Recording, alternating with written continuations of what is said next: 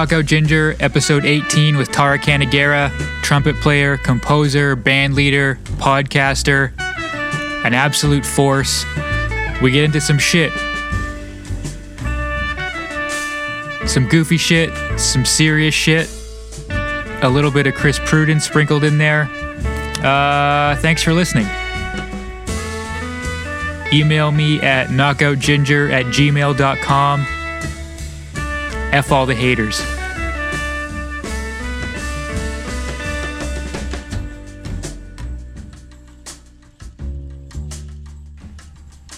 This is why you're an interesting interview, by the way. These long pauses. Yes. They're so great. I edit them out. no. Yeah. There must be a lot because there are still pauses. Yeah. I edit, I edit the bad ones out. Like the ones that are like, there's something wrong, he died. Yeah. yeah. He's dead.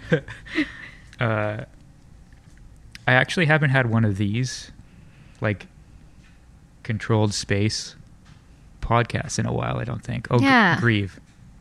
Oh, yeah.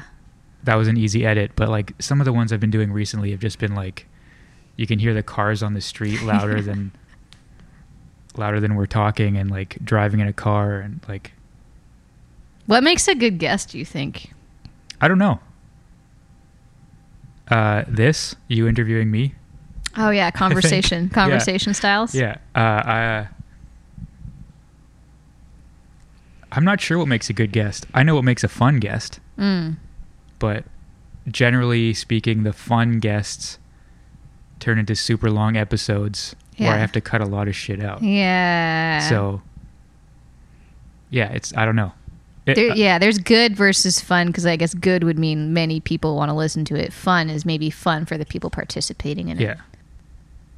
What makes a good guest? Uh, so, you know what's funny is I'm a huge fan of talk shows. Huge. Uh, like what? What's an example? Uh, radio talk shows or um, like late night talk shows from, I would say, because the format's changed over the Mhm. years, but from the 90s and older, like Dick Cavett, Tom Snyder. That's Mhm. like 80s, 70s styles. Yeah. Um, I love David Letterman. Yeah. I think I stopped watching when Letterman stopped. Yeah, he, there's like a point where he decided that he was phoning it in. He talks about it openly. Yeah. Yeah. It's a talk show is interesting because it's a confluence of I'm going to promote I, this person needs to promote their stuff Mhm. and like found moments.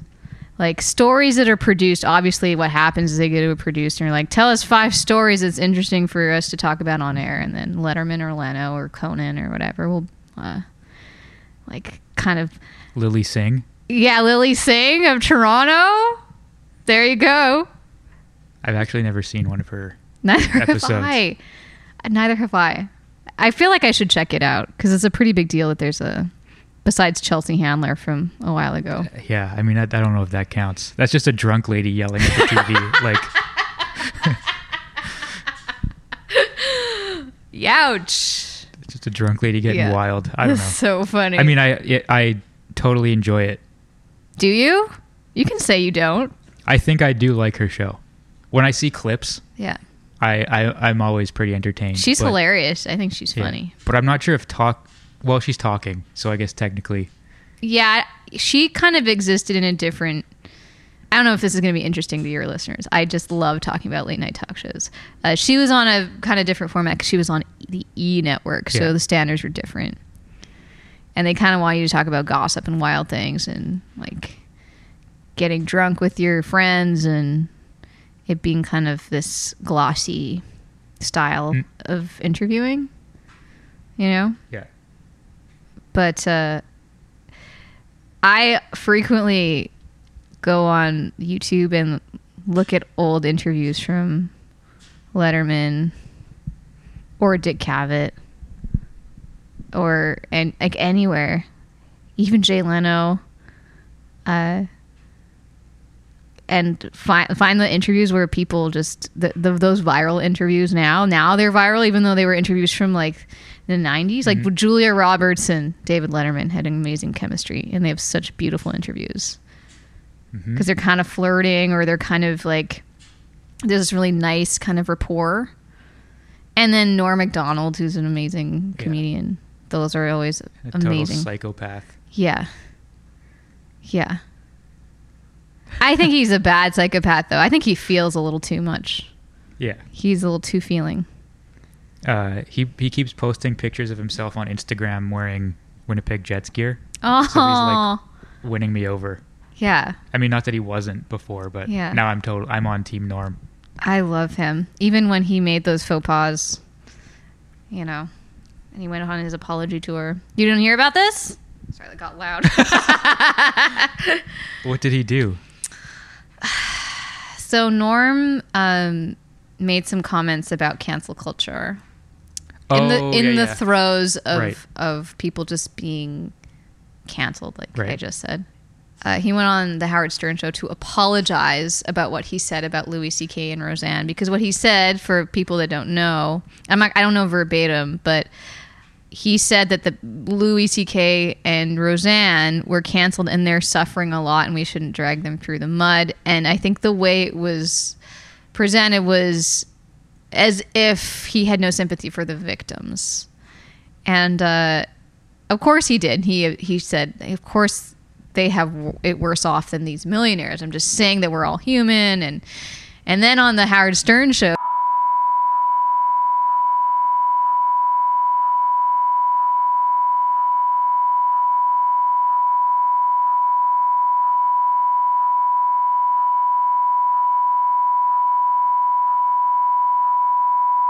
Yeah, I say some wild shit. Yeah. I say some totally wild shit that I cut out of these podcasts all the time.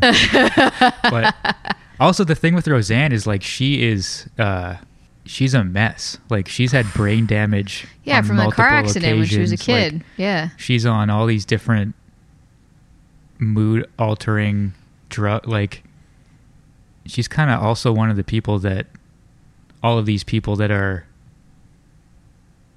the internet likes to fight for things Yeah. and she could very easily she's she's also many of the things that people on the internet are fighting for you know like yeah. and a couple crazy comments from a person who will tell you that she's crazy Yeah. and suddenly we're like she's off the TV. you Yeah, know? it's insane to they me. They killed her off of a television show. They did. Her own television show. Yeah. Like she created Roseanne. Yeah. And she was high on Ambien. Mm. Um, I'm not okay. If anyone gets mad at me, I'm not excusing. Like I know it's terrible language. What she said about Valerie Jarrett is terrible. Uh, but she is a self-admitted crazy person, Yeah. as she would say in those words. High on Ambien, um, is bipolar, Yeah. and has had brain damage from a car accident she had when she was a kid. You know, so if we can't forgive people like that, I, I don't know. I don't know. I mean, Who knows? I just think that we got to be super careful about this whole thing. You know? Like she's not inciting violence. And yes, it's hate speech. I don't agree with hate speech, but like this idea that she's harmful, that she could I don't know. Yeah. Did you see her on Rogan? Yeah. Did you? You Yeah. must have. I mean, not re- not the recent one. I saw the. The last one I watched The the, recent one. one. I have not seen the recent one. She's wild. she's Yeah, I a can wild imagine. woman. Yeah. Like I do not agree with her politically. I think some of the stuff she says I do not agree with. I think it's crazy. Uh but isn't that kind of cool that I can listen to someone who I don't agree with?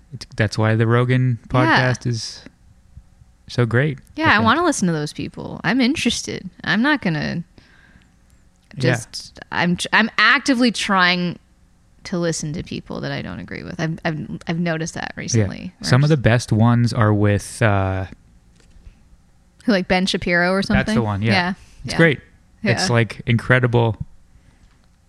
it's like an incredible civil discussion of, uh, for the most part civil Yeah. discussion about like people who believe different things it's great Yeah. Yeah. It's such an interesting conversation about what's appropriate, what's not, what can't be talked about. hmm And I wonder, you know, you know what it is though, like maybe it's a privilege that it's it's easy for me to hear these different views. Do you know what I mean? Yeah. Like maybe I wouldn't be able to have a civil conversation with someone who hated brown women. Right? Like I probably would be like, I don't want to listen to what this guy has to say because it affects me so personally. So because maybe because this uh, thing with Roseanne and all these other cancel culture things because they haven't affected me personally, it's easy for me to listen to the other side. I don't know. There's so many angles to this. yeah it's yeah so like also like on that note as a white man it's probably the easiest for me to listen to all these songs. Probably. you know Probably. preachy white man just wanted everyone to get their opinion out Yeah. you know But yeah. I love I mean, I love listening to podcasts. I love listening to podcasts, late night talk shows. Even the recent ones, I, I still I still watch them even if I don't like them. I have I'm obs- I obsessively watch them. uh my parents have bell fibe tv Ah. and now i can sign in on anything and just watch whatever i want so What a gift. yeah What a gift. as if netflix wasn't enough No, we have to have it all. After Netflix. Yeah, I mean it's the problem is like with Jets games. So now I can watch the Jets like anywhere. I remember you talking about the Winnipeg Jets to somebody. It might have been me or it might have been on your pod. Or it might have been our Grillith interview. I remember you saying when we were talking about music, the two things that make you truly happy, like the two communities. And one was the music community and the other was the Winnipeg Jets, Yeah. right? That's a big deal that you would put those two Yeah. Or hold those two to such high esteem. Yeah, it's important and I'm a psychopath. Yeah. So- no, you said you were a sociopath. I remember. I remember Yeah. very clearly that you said you might be a sociopath. I think I'm I'm uh the sociopath phase was just a phase. That's lucky. Like we've been things have been much better since the Jets came back. mm. So it kind of curved your Yeah. tendencies. Why do you like them so much? Uh, well, when I was young, like f- probably from when I was three to six, it was like the only thing I cared about. Mm. And then they moved to Arizona on me. Does that hurt? Oh yeah. So the same year, I moved to Ontario, and the Jets moved to Arizona. Quite a catastrophe. Wow. Yeah. It's traumatic. No kidding. I'm yeah. not. I'm not even. Yeah, I'm not even kidding. That's actually two very like foundational things. Yeah. And so all these years that I would just like, because there was always rumblings of like, we're going to get a team back. Winnipeg's getting a Mm. team back. It's going to happen. It's going to happen. And like 20 years later, we get a hockey team back. Yeah. And I'm just kind of like, okay, six year old Mike would have to be at these games. You know what I'm saying? Like, Oh. it's like, it's just, uh, there's a responsibility that I feel, honestly. That's beautiful. or psycho. But thank you for seeing that side of it. I think it's so beautiful. I do. This is kind of um, a responsibility to a community that gave so much to you, so you feel like you need to give back. Yeah. That's and like lovely. I have to I have to buy like jerseys and shirts because we learned this before the team wasn't making enough money so they had to move somewhere else, you know? Like Oh, so you're like, we need to. Yeah. We need to keep it alive. Keep Yeah. the dream alive. Oh, it's gorgeous. It is. It's beautiful. One of my good friends, shout out Steven Onatera, samurai, gu- samurai guitarist on YouTube. Uh, he's a couple years older than me, so he was old enough to. when the Jets were probably moving, he was old enough to take his allowance down to the donation, the Save the Jets donation. so it's like a, it's a whole thing. Wow. Yeah. Wow. Yeah, it's heavy. I'm so impressed at at the benevolence. Like that's so great. I don't know that many. How old? Wait, how old was he when he did this? Uh, well, the Jets left when I was six, and I think he's like three years older than me, maybe. Wow. So somewhere So he between was in like single eight and digits. Yeah, And felt the need to give. yeah, That's pretty heavy. yeah. But also, where were his parents? like, Yeah. What did they have to say about it? Yeah. Uh, I don't know. I wish I had some kind of allegiance to a sports team, but I don't have any. None. I did. I never grew up loving sports that much. Mm. Yeah, I don't know. It's like I honestly don't know if you're missing much. You, know? don't think? When I see it from the outside, I'm I often think I am missing something because look at all of these people and look at me. Like the Raptors, True. when the Raptors started gaining momentum and when they won, I felt maybe the beginnings of some kind of fervor. Like, oh, is Mhm. this this is the thing that people feel?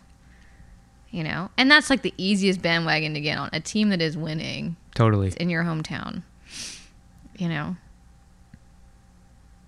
And I watch a lot of 30 for 30 documentaries. hmm For someone who doesn't like sports, I love documentaries about sports. Yeah. But uh, something that I notice is like this undying devotion. People that, like people that can't even throw a ball Diehards. or are just so invested in these people's lives. Yeah. Yeah, it's something that you're like I feel like you have to be born into it to like truly yeah, like a religion. truly have a connection with it. Yeah. Yeah. Yeah. I don't know. Have you seen the Dennis Rodman 30 for 30? I haven't. I'm Is trying it to f- I'm good? no, I'm trying to find it and it's like it's one of the few that's not on somewhere for me to find it. Maybe in time. Maybe it's too new. I don't know. I should. Okay, so these are the ones that had a profound effect on me. You don't know Bo, Bo Jackson, Mhm. who played for, or he played um, football And baseball? and baseball, and had like kind of a mythical yeah. kind of persona. And then the one about Allen Iverson, no crossover, great, great movie. Mhm. Um, I'm not sure if I've seen one I haven't enjoyed. yeah, they're great. Yeah. The Reggie, the Reggie Miller one, I don't know if I've seen that. that one's really great.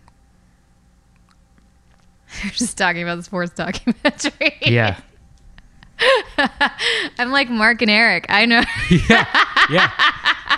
Uh, I'm so I've I've seen a few Dennis Rodman interviews lately, oh yeah. and I'm like I I'm I think I'm I I I want to wear a Dennis Rodman jersey around now. I wonder what people would say. I just feel like he's such a like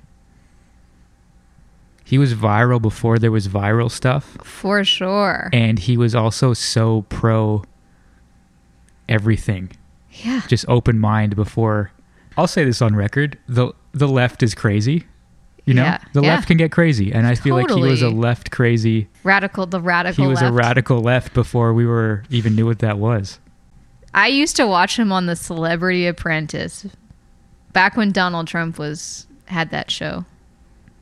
Uh, and I and I just thought that was hilarious. Watching him on that show was hilarious. He did not like belong. he wasn't trying to win. yeah he was just trying to make money and get like get the spotlight on him and just share his brand of tune to the world. crazy person I I used to watch the Bulls with my brother. So I guess I did watch some sports, but all because of my brother. He actually knows about sports. I watch him on and I would just think he was so brazen. It's like how how dare he? Cuz like the Bulls are such a I, there was something about that seemed like royal, you know, Michael Jordan and Mhm. Scottie Pippen. And in my mind, I'm like, how dare he sully the name of the Bulls?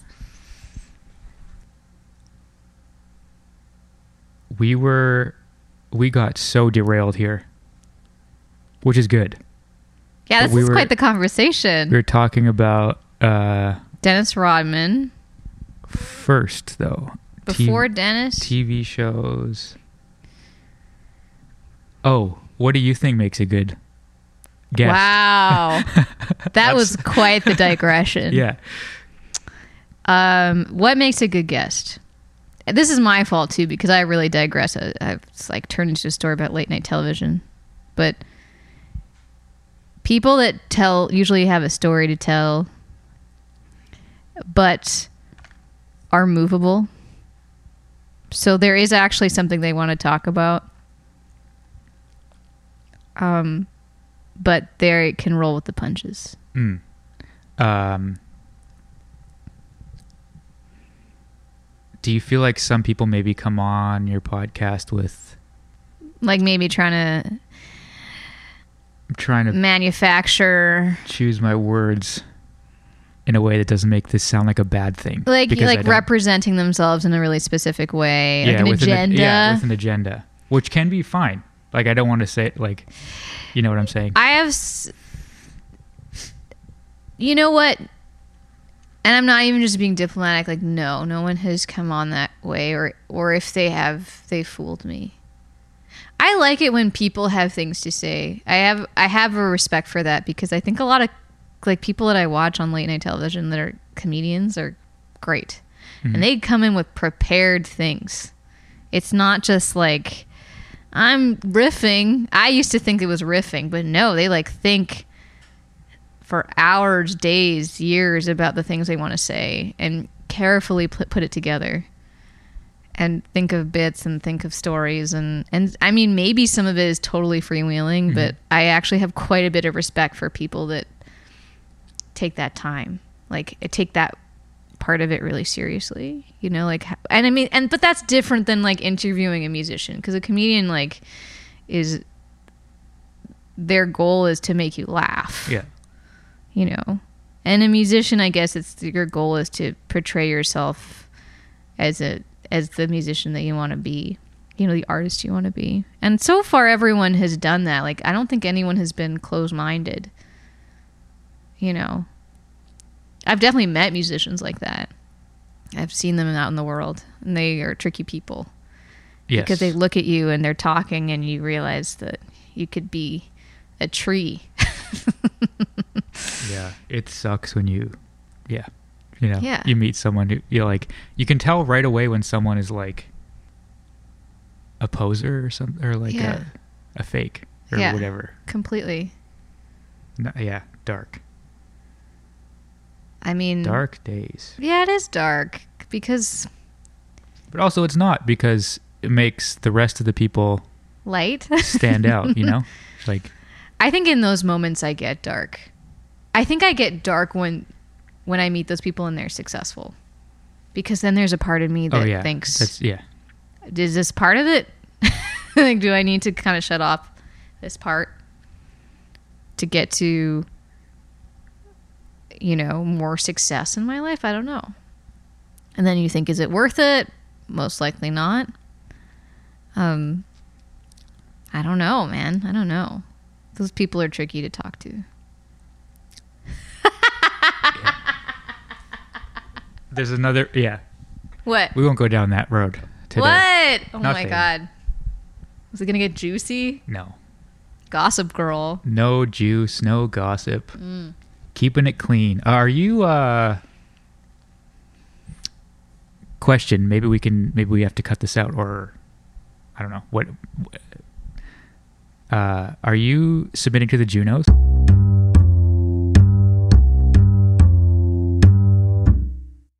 Whatever. No one know knows. Yeah. Do you ever feel that pressure? Because I've Change my name? well, that kind of to change, Uh, you know. No. I feel pressure to slam my heels into the ground and not change and Mm. like aggressively change in the opposite direction, Yeah. which is problematic on so many levels. But at least I'm having a good time, Yeah. is what I like to You can live by it. tell people. so this is part of the discussion like um generally uh I would not really submit to the Junos like I don't know if it's something that I care about Yeah. that much but like specifically this time I made a record for 20 something dollars in my mom's bathroom yeah. so I just feel like with the roll of the dice, if there's a chance of me maybe doing something, Yeah. I think that that's uh, a badass element Yeah. at play. Yeah. So that's why I'm kind of itching to submit this year. If the cards were to fall in my favor and like an alternate universe or something. Yeah. Roll But- them. Yeah. Yeah, I don't know. But also, you're probably going to get all of the nominations for all of the things that you. I don't think so, for man. I don't know. I don't know. I don't know what people make of it. Uh, solo, vocal jazz. Do you have any instrumental tracks on the record? We have one instrumental track. Put it in instrumental jazz record. Like, I think Um, I only qualify. I don't qualify for ensemble jazz record. If there's a certain don't? amount of singing on it, it doesn't qualify as instrumental or solo jazz. Doesn't. So it would have to be in vocal jazz. yeah. I mean, that's a rule that I fully support. but it's it sucks Yeah. for you. Yeah, know? because there's a tradition of vocal jazz that I don't Yeah. totally belong to. So then people make assumptions about what the music is, and it's not yeah, that. yeah. You know. but like the other way of seeing it is like keep those losers out of my category you know Yeah. like I just, you know, this whole like what is jazz thing is incredibly frustrating to me. Like I'm like this is such a big I remember this conversation happened at when I was attending as a sweet undergrad and there's always some person that puts up their hand and is like it, but is that jazz like someone who's performing that may be kind of outside the tradition? And to me, I think it's incredibly insulting to the art form of jazz when people do that because it's like I think when people think of jazz, they think of jazz when it was most popular. Do you know what I mean? So what when would that be? Like the 40 50, what few decades? 50s. When it was popular. yeah i don't know i would I'm not a jazz historian. i would say well yeah i mean i don't know like it was i would say it's it was popular from like the 1920s through Yeah. to the mid 60s maybe yeah, like very popular. yeah And so when people think of jazz, they think it can only withstand a few decades. Like that's ridiculous to me. Whereas like other art forms can can exist on this continuum. Right? Like pop music, classical music, hmm you know. Um i'm yeah like jazz is allowed to evolve in the same way that the other art forms are allowed to evolve. You know, like jazz can withstand evolution and rejuvenation in the same way. Yeah, like like classical music count like the baroque period, the romantic period, you know? yeah like modern uh, new music like it's been through so many iterations and i guess when people think of classical music they're like well mozart right because mozart was Yeah. incredibly popular uh yeah he wrote an, on a whatever nothing that's a sidestep that we don't, don't need to go down. Uh yeah th- this is uh, it's like the only art form that like gets clicks because of how we debate the way that it exists. Yeah. Like I don't I would say that people people talking about jazz probably gets more internet traffic than jazz. yeah i wholeheartedly agree I don't know. I don't know what that means and I don't yeah, whatever.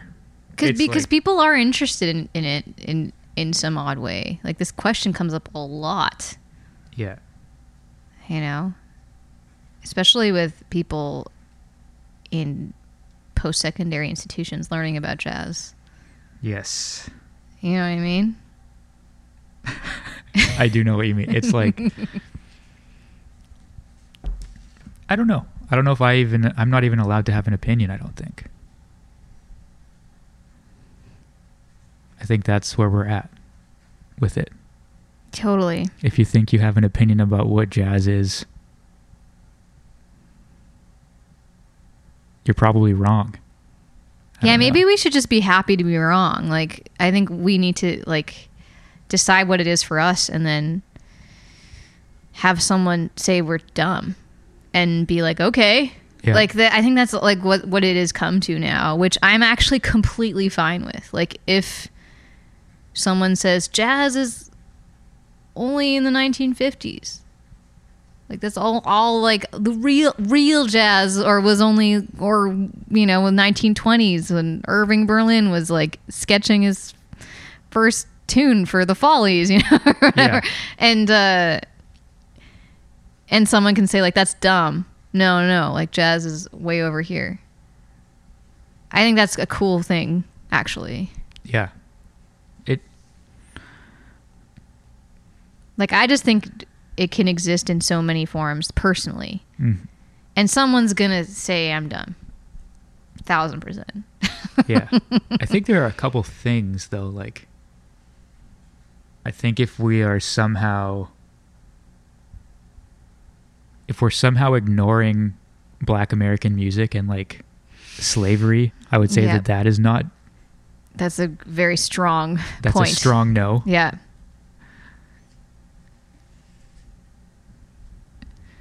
How do you okay, okay, this is great. This conversation is so interesting to me. I love it. I agree with you that there needs to be an acknowledgement there. Explicitly or implicitly.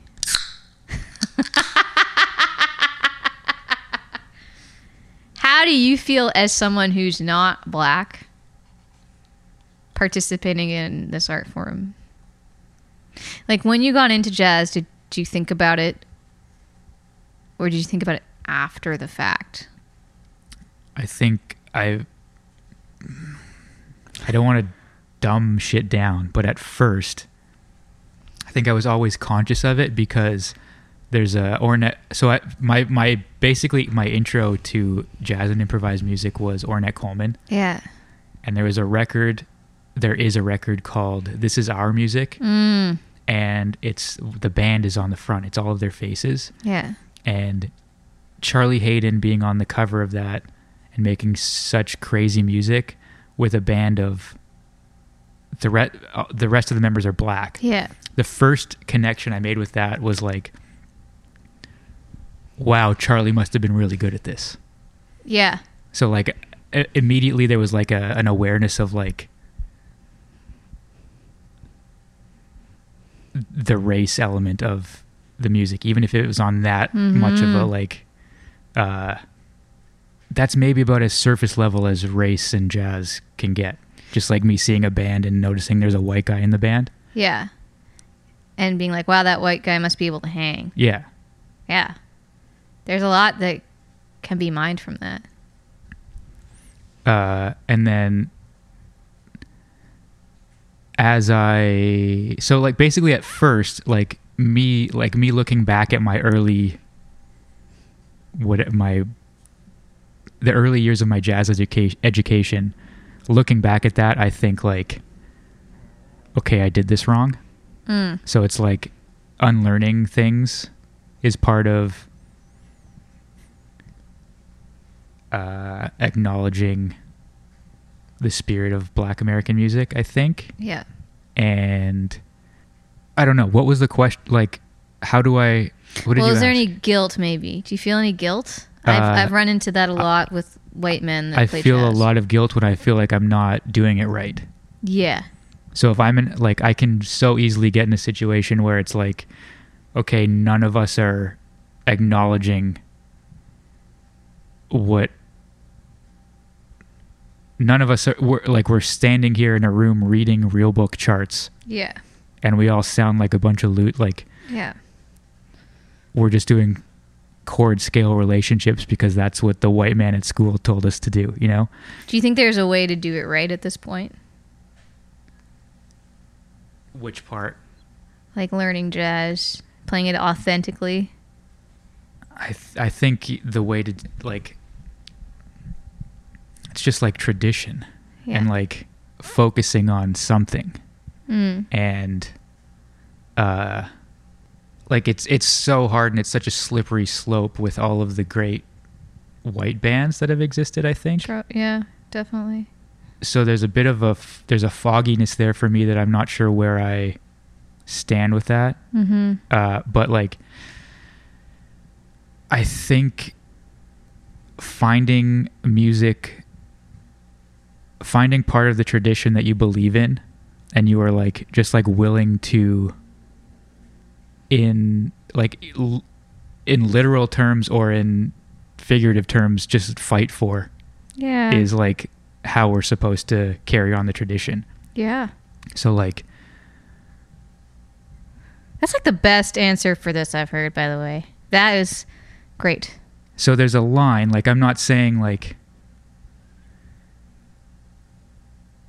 it could be as simple as transcribing some Kenny G solos and like going to bat for your Kenny G sound. Yeah. That might be a little far over the Yeah, line, yeah, yeah. but like it it could be as simple as that maybe. Yeah. Wha- another what's another example of that like i don't know but the, there's also like such it's it can get so foggy Mm-hmm. Like the uh what are those guys that wore tuxedos and did like the classical jazz mashup things Oh, uh who's this? percy heath was in the band Oh, um, modern jazz quartet that's there the we one. go. Chris, do you want to hang? This could be the Chris Pruden portion of Yeah. uh Do you guys need another white guy for this conversation? This is where the bass would come in. Yeah. there's a back throwback to the modern jazz quid, quartet there's like a famous miles story about he or he's he's like talking to one of the heath brothers and uh the it comes up that percy heath so he's talking to one of the heath brothers that isn't per- percy Uh huh. and uh, it comes up that Percy's playing with the modern jazz quartet. And then, like, the famous Miles quote is like, Can he still play though? yeah. Because it's like almost implying that it's like Yeah. not real enough or something. Totally. So, yeah. like, who fucking know? Like, I don't know, whatever. you should ask this question to Chris. Actually, do you feel any guilt? Or I guess I asked the question. Do you feel any, or do you have any feelings about participating in an art form that was created by African Americans? It's a, it's a good question. I don't. I I guess I do feel a bit of guilt, but I maybe it's it's hard to feel in Canada. You know what I mean? Like also my entry point into jazz was through like a contemporary music school in Edmonton. And I I don't even think I like was really listening to Charlie Parker or like the lineage. I guess I was really into Oscar Peterson, but it it didn't really like I went this weird kind of backwards route into jazz, where I liked jazz fusion a lot first, and then later on I got into it. Um, see, I don't know how to answer that question. I guess for me, it's um, how deep can I? I guess I guess pay tribute to it and respect that tradition and. uh and put as much work as I can into finding out where it's coming from before moving it forward. Mm-hmm. Is my way of dealing with it here. Um, I don't know. That's all I got to say right now.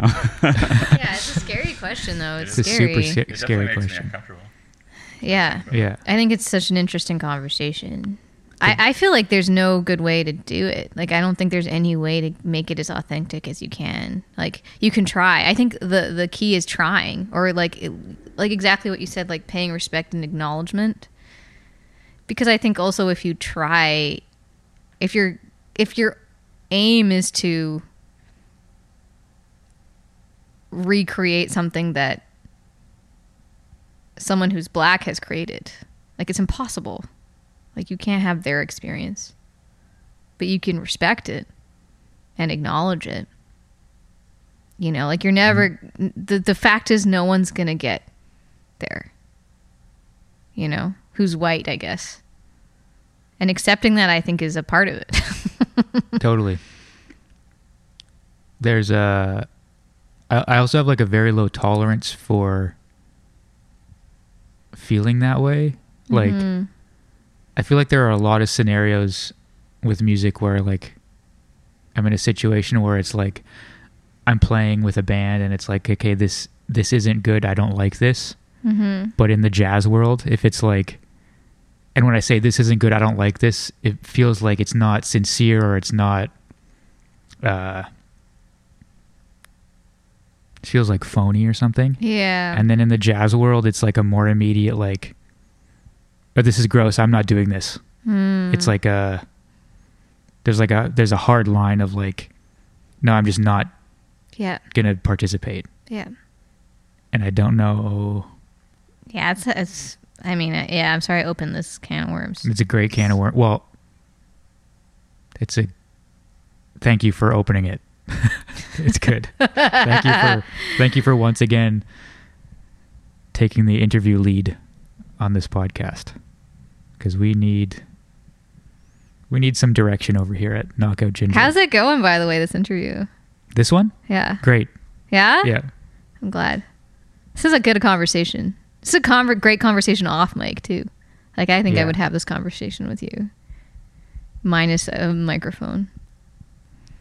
I don't know. It's weird. It's weird coming into the jazz world for me because I'm a brown woman. Like, I don't know. I, So do you feel any guilt? what did you ask? If we felt guilt or how we Do- navigate whatever you asked us. Do I feel it? do you feel I it? Or bet you not as much. Yeah. Or how do you how do like you I know? I'm not black. Sometimes there's this weird thing that happens where people conflate cultures. Brown, black, you know, both we're not the same culture, but there's certain things that connect us. How, certain things that maybe Yeah. we intersect that where we intersect. Uh I feel it, but yeah, definitely not as much. Maybe because there's certain times where I feel oppressed. like I feel oppressed quite often, and, and I don't say that with any anger. I just say it with, um, or just as like with earnestness. Like, you know, uh, there are many things I'm thinking about. You know, many times where I feel like I don't belong. And yeah, I know that sounds sad, but it's just true. Like I don't see anyone that looks like me playing jazz, so then why would I feel like I belong? You know? So it's scary to have superficial assumptions made about you. Like I don't I feel like I may maybe have talked about representation or something on Grillith Fair. Most likely I have. But I don't have it there are no complex representations of me out there. You know. So What do you well, Uh, like white people have been represented in every angle. Every angle. So like when people think of what did I say? Oh, I think we were talking about like the the Justin Trudeau brown face black face kind of controversy and and a lot of people were talking about how oh, it was just a Halloween costume. And oh, it was just a costume like he was just dressed as Aladdin, or when whenever he was dressed up as someone who was black. I I don't know, um, but it's dangerous to dress up like another culture be- because people just get into the practice of thinking that's what that culture is. Yeah. Do you know what I mean? Yes. So like when someone sees Aladdin, they're like, "Look at that brown Disney character." Not look at that Disney character. I have something to say. Say it. No, I was just talking with an, another musician, another white musician. I know a few.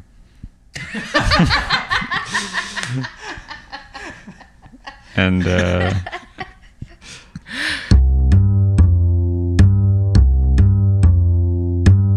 What have you been listening to lately? You know, I had to make a playlist for somebody for a radio station, I think, and and uh, it was kind of all over the map.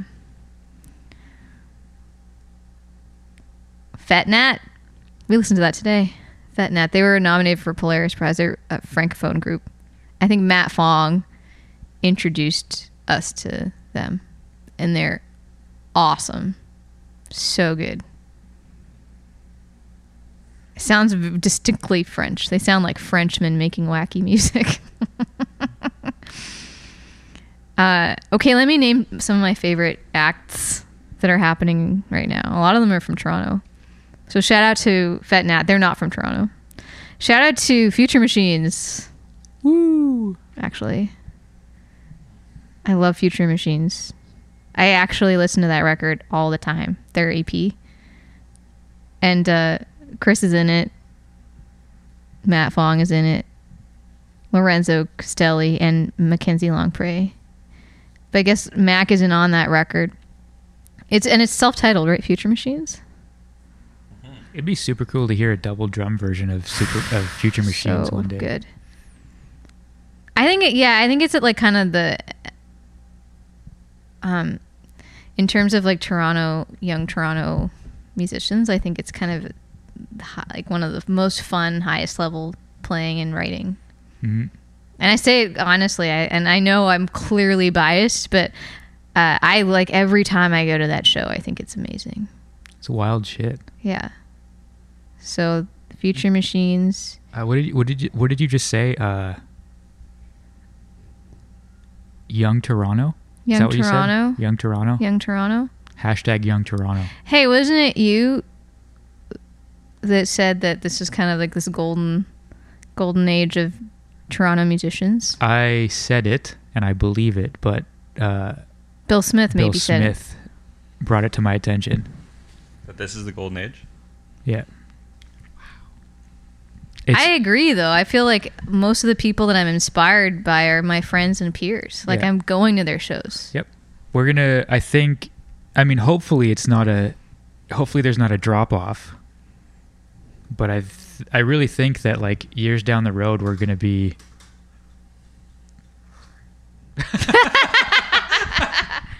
I really think that years down the road, we're kind of gonna be thinking like, wow, all of these people were here at the same time.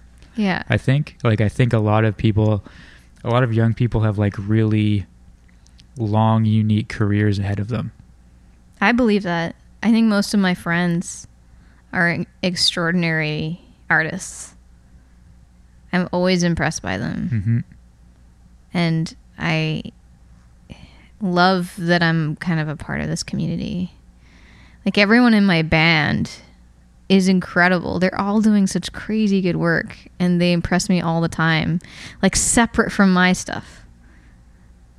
And a lot of really amazing um, young women in the scene too. That's really inspiring to me. Emily Steinwall, who's been on your pod. Yeah, holy shit. Minja, Uh, Minja Chen.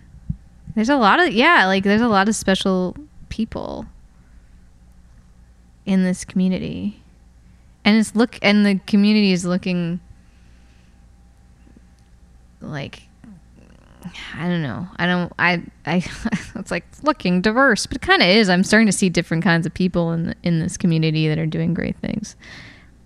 Um, I loved Charlotte Cornfield when her record came out. I was pretty wild about it. I I love. Um, shout out to Rachel Cardiello because she's a friend of mine. Chris plays in her band, but she's a record coming out. I think it's awesome, and she has some singles out. And of course, Mike DeCont, who has played with the great Zinnia, led by Rachel Cardiello. I love her record, and I love Rachel. Mm. I think she's really special. Yes, I'm not on the record. I'm but he a- has played. Yes. Delightful music. Yeah. I played in that band with Charlotte Yeah. Cornfield. Wow, actually, yeah, weird connections Yeah. being made. That's, yeah. I'm listening to that, and uh, A- another hijack. Sorry, No, taking do it. it. down this shit spiral. Uh, Rachel's doing that thing with the dancers for her release show, oh yeah, and I want her so bad to have the three dudes in the band.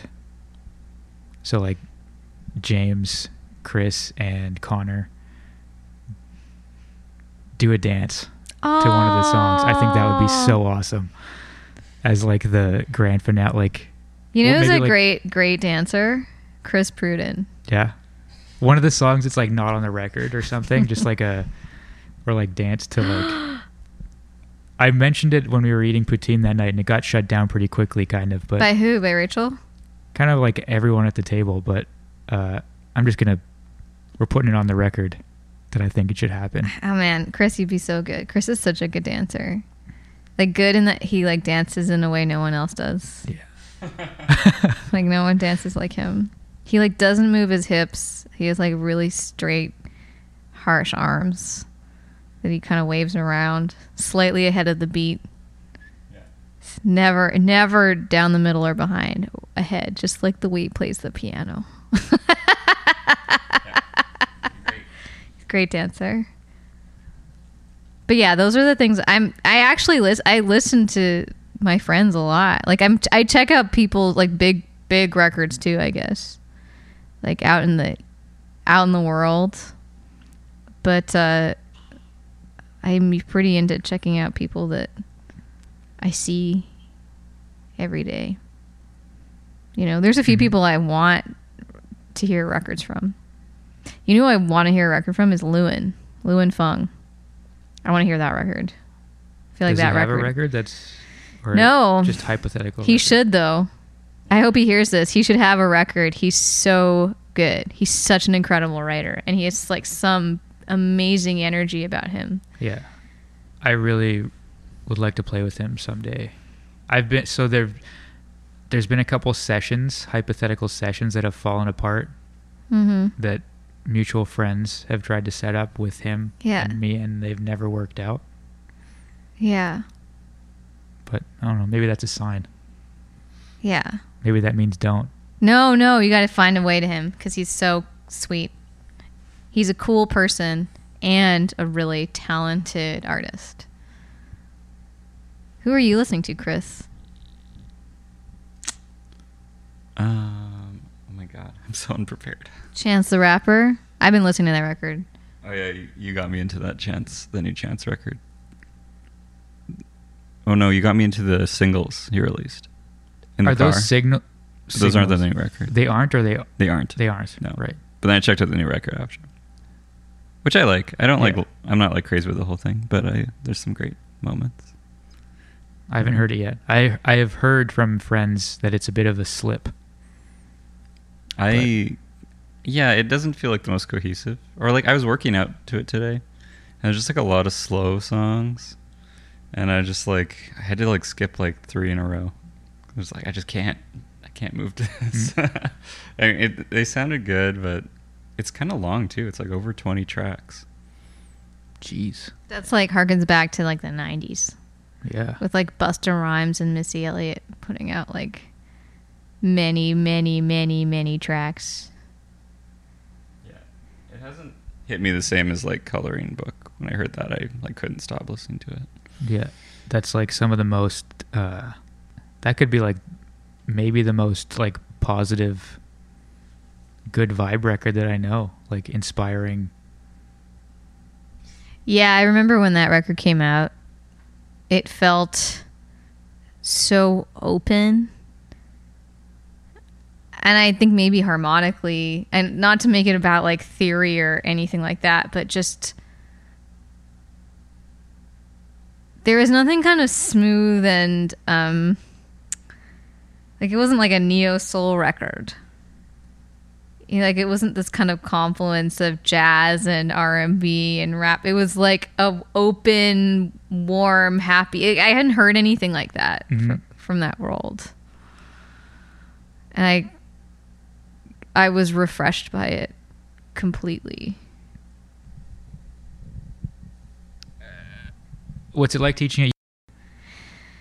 Um, I'm taking over for Chase now while he's on sabbatical, so I'm teaching there for a year, and uh, so far I've loved it, loved it.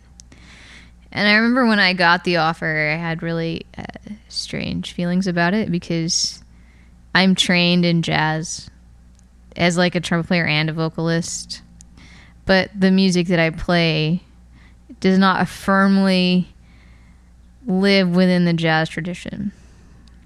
And the music that I've been working on and the music I play with my friends is not so. Like I'm not playing a ton of straight ahead jazz gigs these days in the way that I used to when I was in school. So I felt really conflicted about it. Like I was excited and of course I was going to take that opportunity, but I had to like reevaluate what I could bring to the table and learn how to value that because at first I was like, "Oh man, like I need to get all my old shit together." All this old jazz vocabulary that was like lying in the corner dusty, you know. Mm-hmm. 'Cause, like playing the trumpet is one thing, but the vocabulary of jazz like is another thing. So, kind of getting back into that and learning about um learning about myself and taking a look at myself and being like, okay, well, I actually have like quite a bit to offer, and accepting that gleefully. Instead of trying to like manipulate my myself so much to fit within like this jazz tradition. Because I, I think like if i was trying to do that it would be a complete failure. Because i'd be like betraying all the things that i've become. Like I, I want to be able to teach my students about the things that i have learned and i'm good at as well as the jazz tradition you know Mhm. and uh,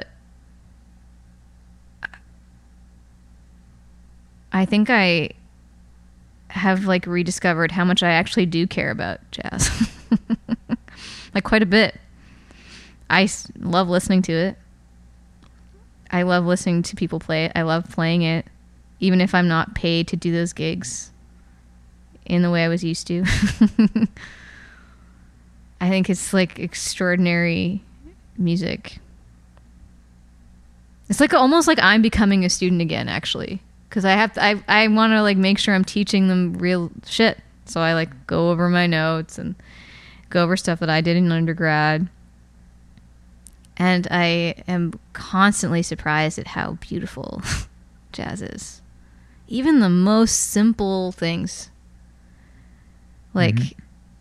because my students are in first year and second year, so I'm, I'm doing some basic fundamentals and trying to go to like some seminal recordings of trumpet players. And even just going back to Miles Kind of Blue, and I remember just putting on the record while I was kind of making notes and stuff, and I was like, "This is like one of the greatest things I've ever listened to in my life."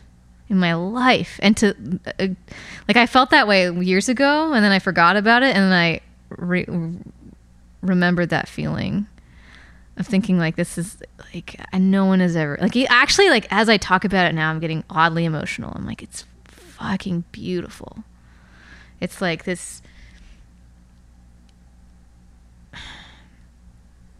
like Miles is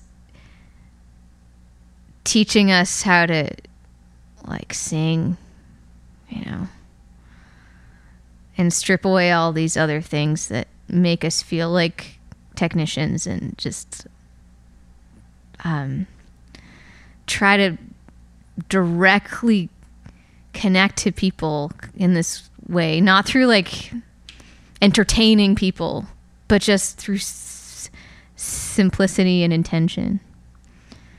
And I like so I so understand that now in a way that maybe I didn't before. Like when I first heard it in jazz school, I mean I'd heard it before, but I remember Jim asked me to lift some Miles solos, and the first thing I thought was like, these are really easy. I want to play Clifford Brown, Joy Spring, you know, and uh, and Jim Lewis, great trumpet player, one of the greatest, was like, no, you really have to listen to these. They're important. They'll teach you a lot. And so I think that's all he said. He didn't really talk about why. And I like get it now. I get it. And it's like a one in a million thing. Like I don't think anyone I don't know many people that can get that close to something so perfect. like I can't. It's just like I don't want to call it perfect. I, perfect is a not. It's not something you should throw around. But it's just so incredible. It's like perfect snapshot of like time and also opening up like making room for the future or Yeah. something like it's just like a That's a beautiful. That's a great way to describe it. Yeah, talking about some of these recordings that I really started to get into in university get me really emotional. That one I have. There was one class in second year that Jim taught. It was just like a theory class, and it was the Coltrane class. So the whole class was about Coltrane. But instead of just teaching about like how to play the changes and talk about the theoretical elements of it, he played important Coltrane recordings for us. Just and he wouldn't interrupt and talk about them. He played full recordings. So like 6 minutes, 7 minutes, 10 minutes, whatever, uninterrupted.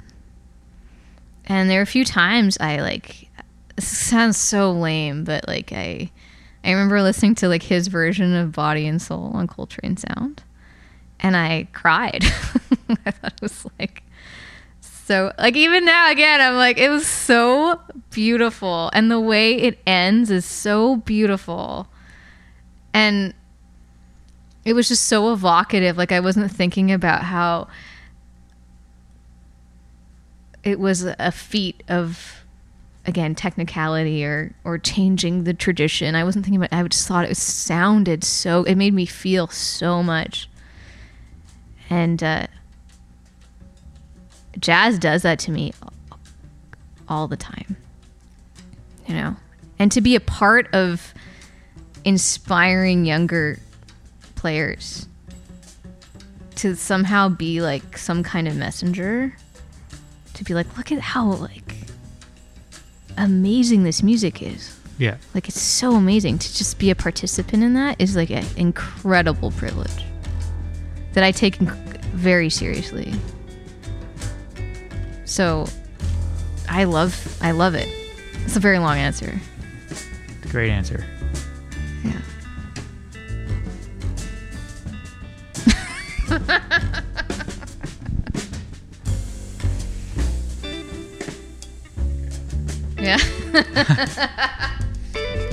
final thoughts chris pruden Yeah, we done.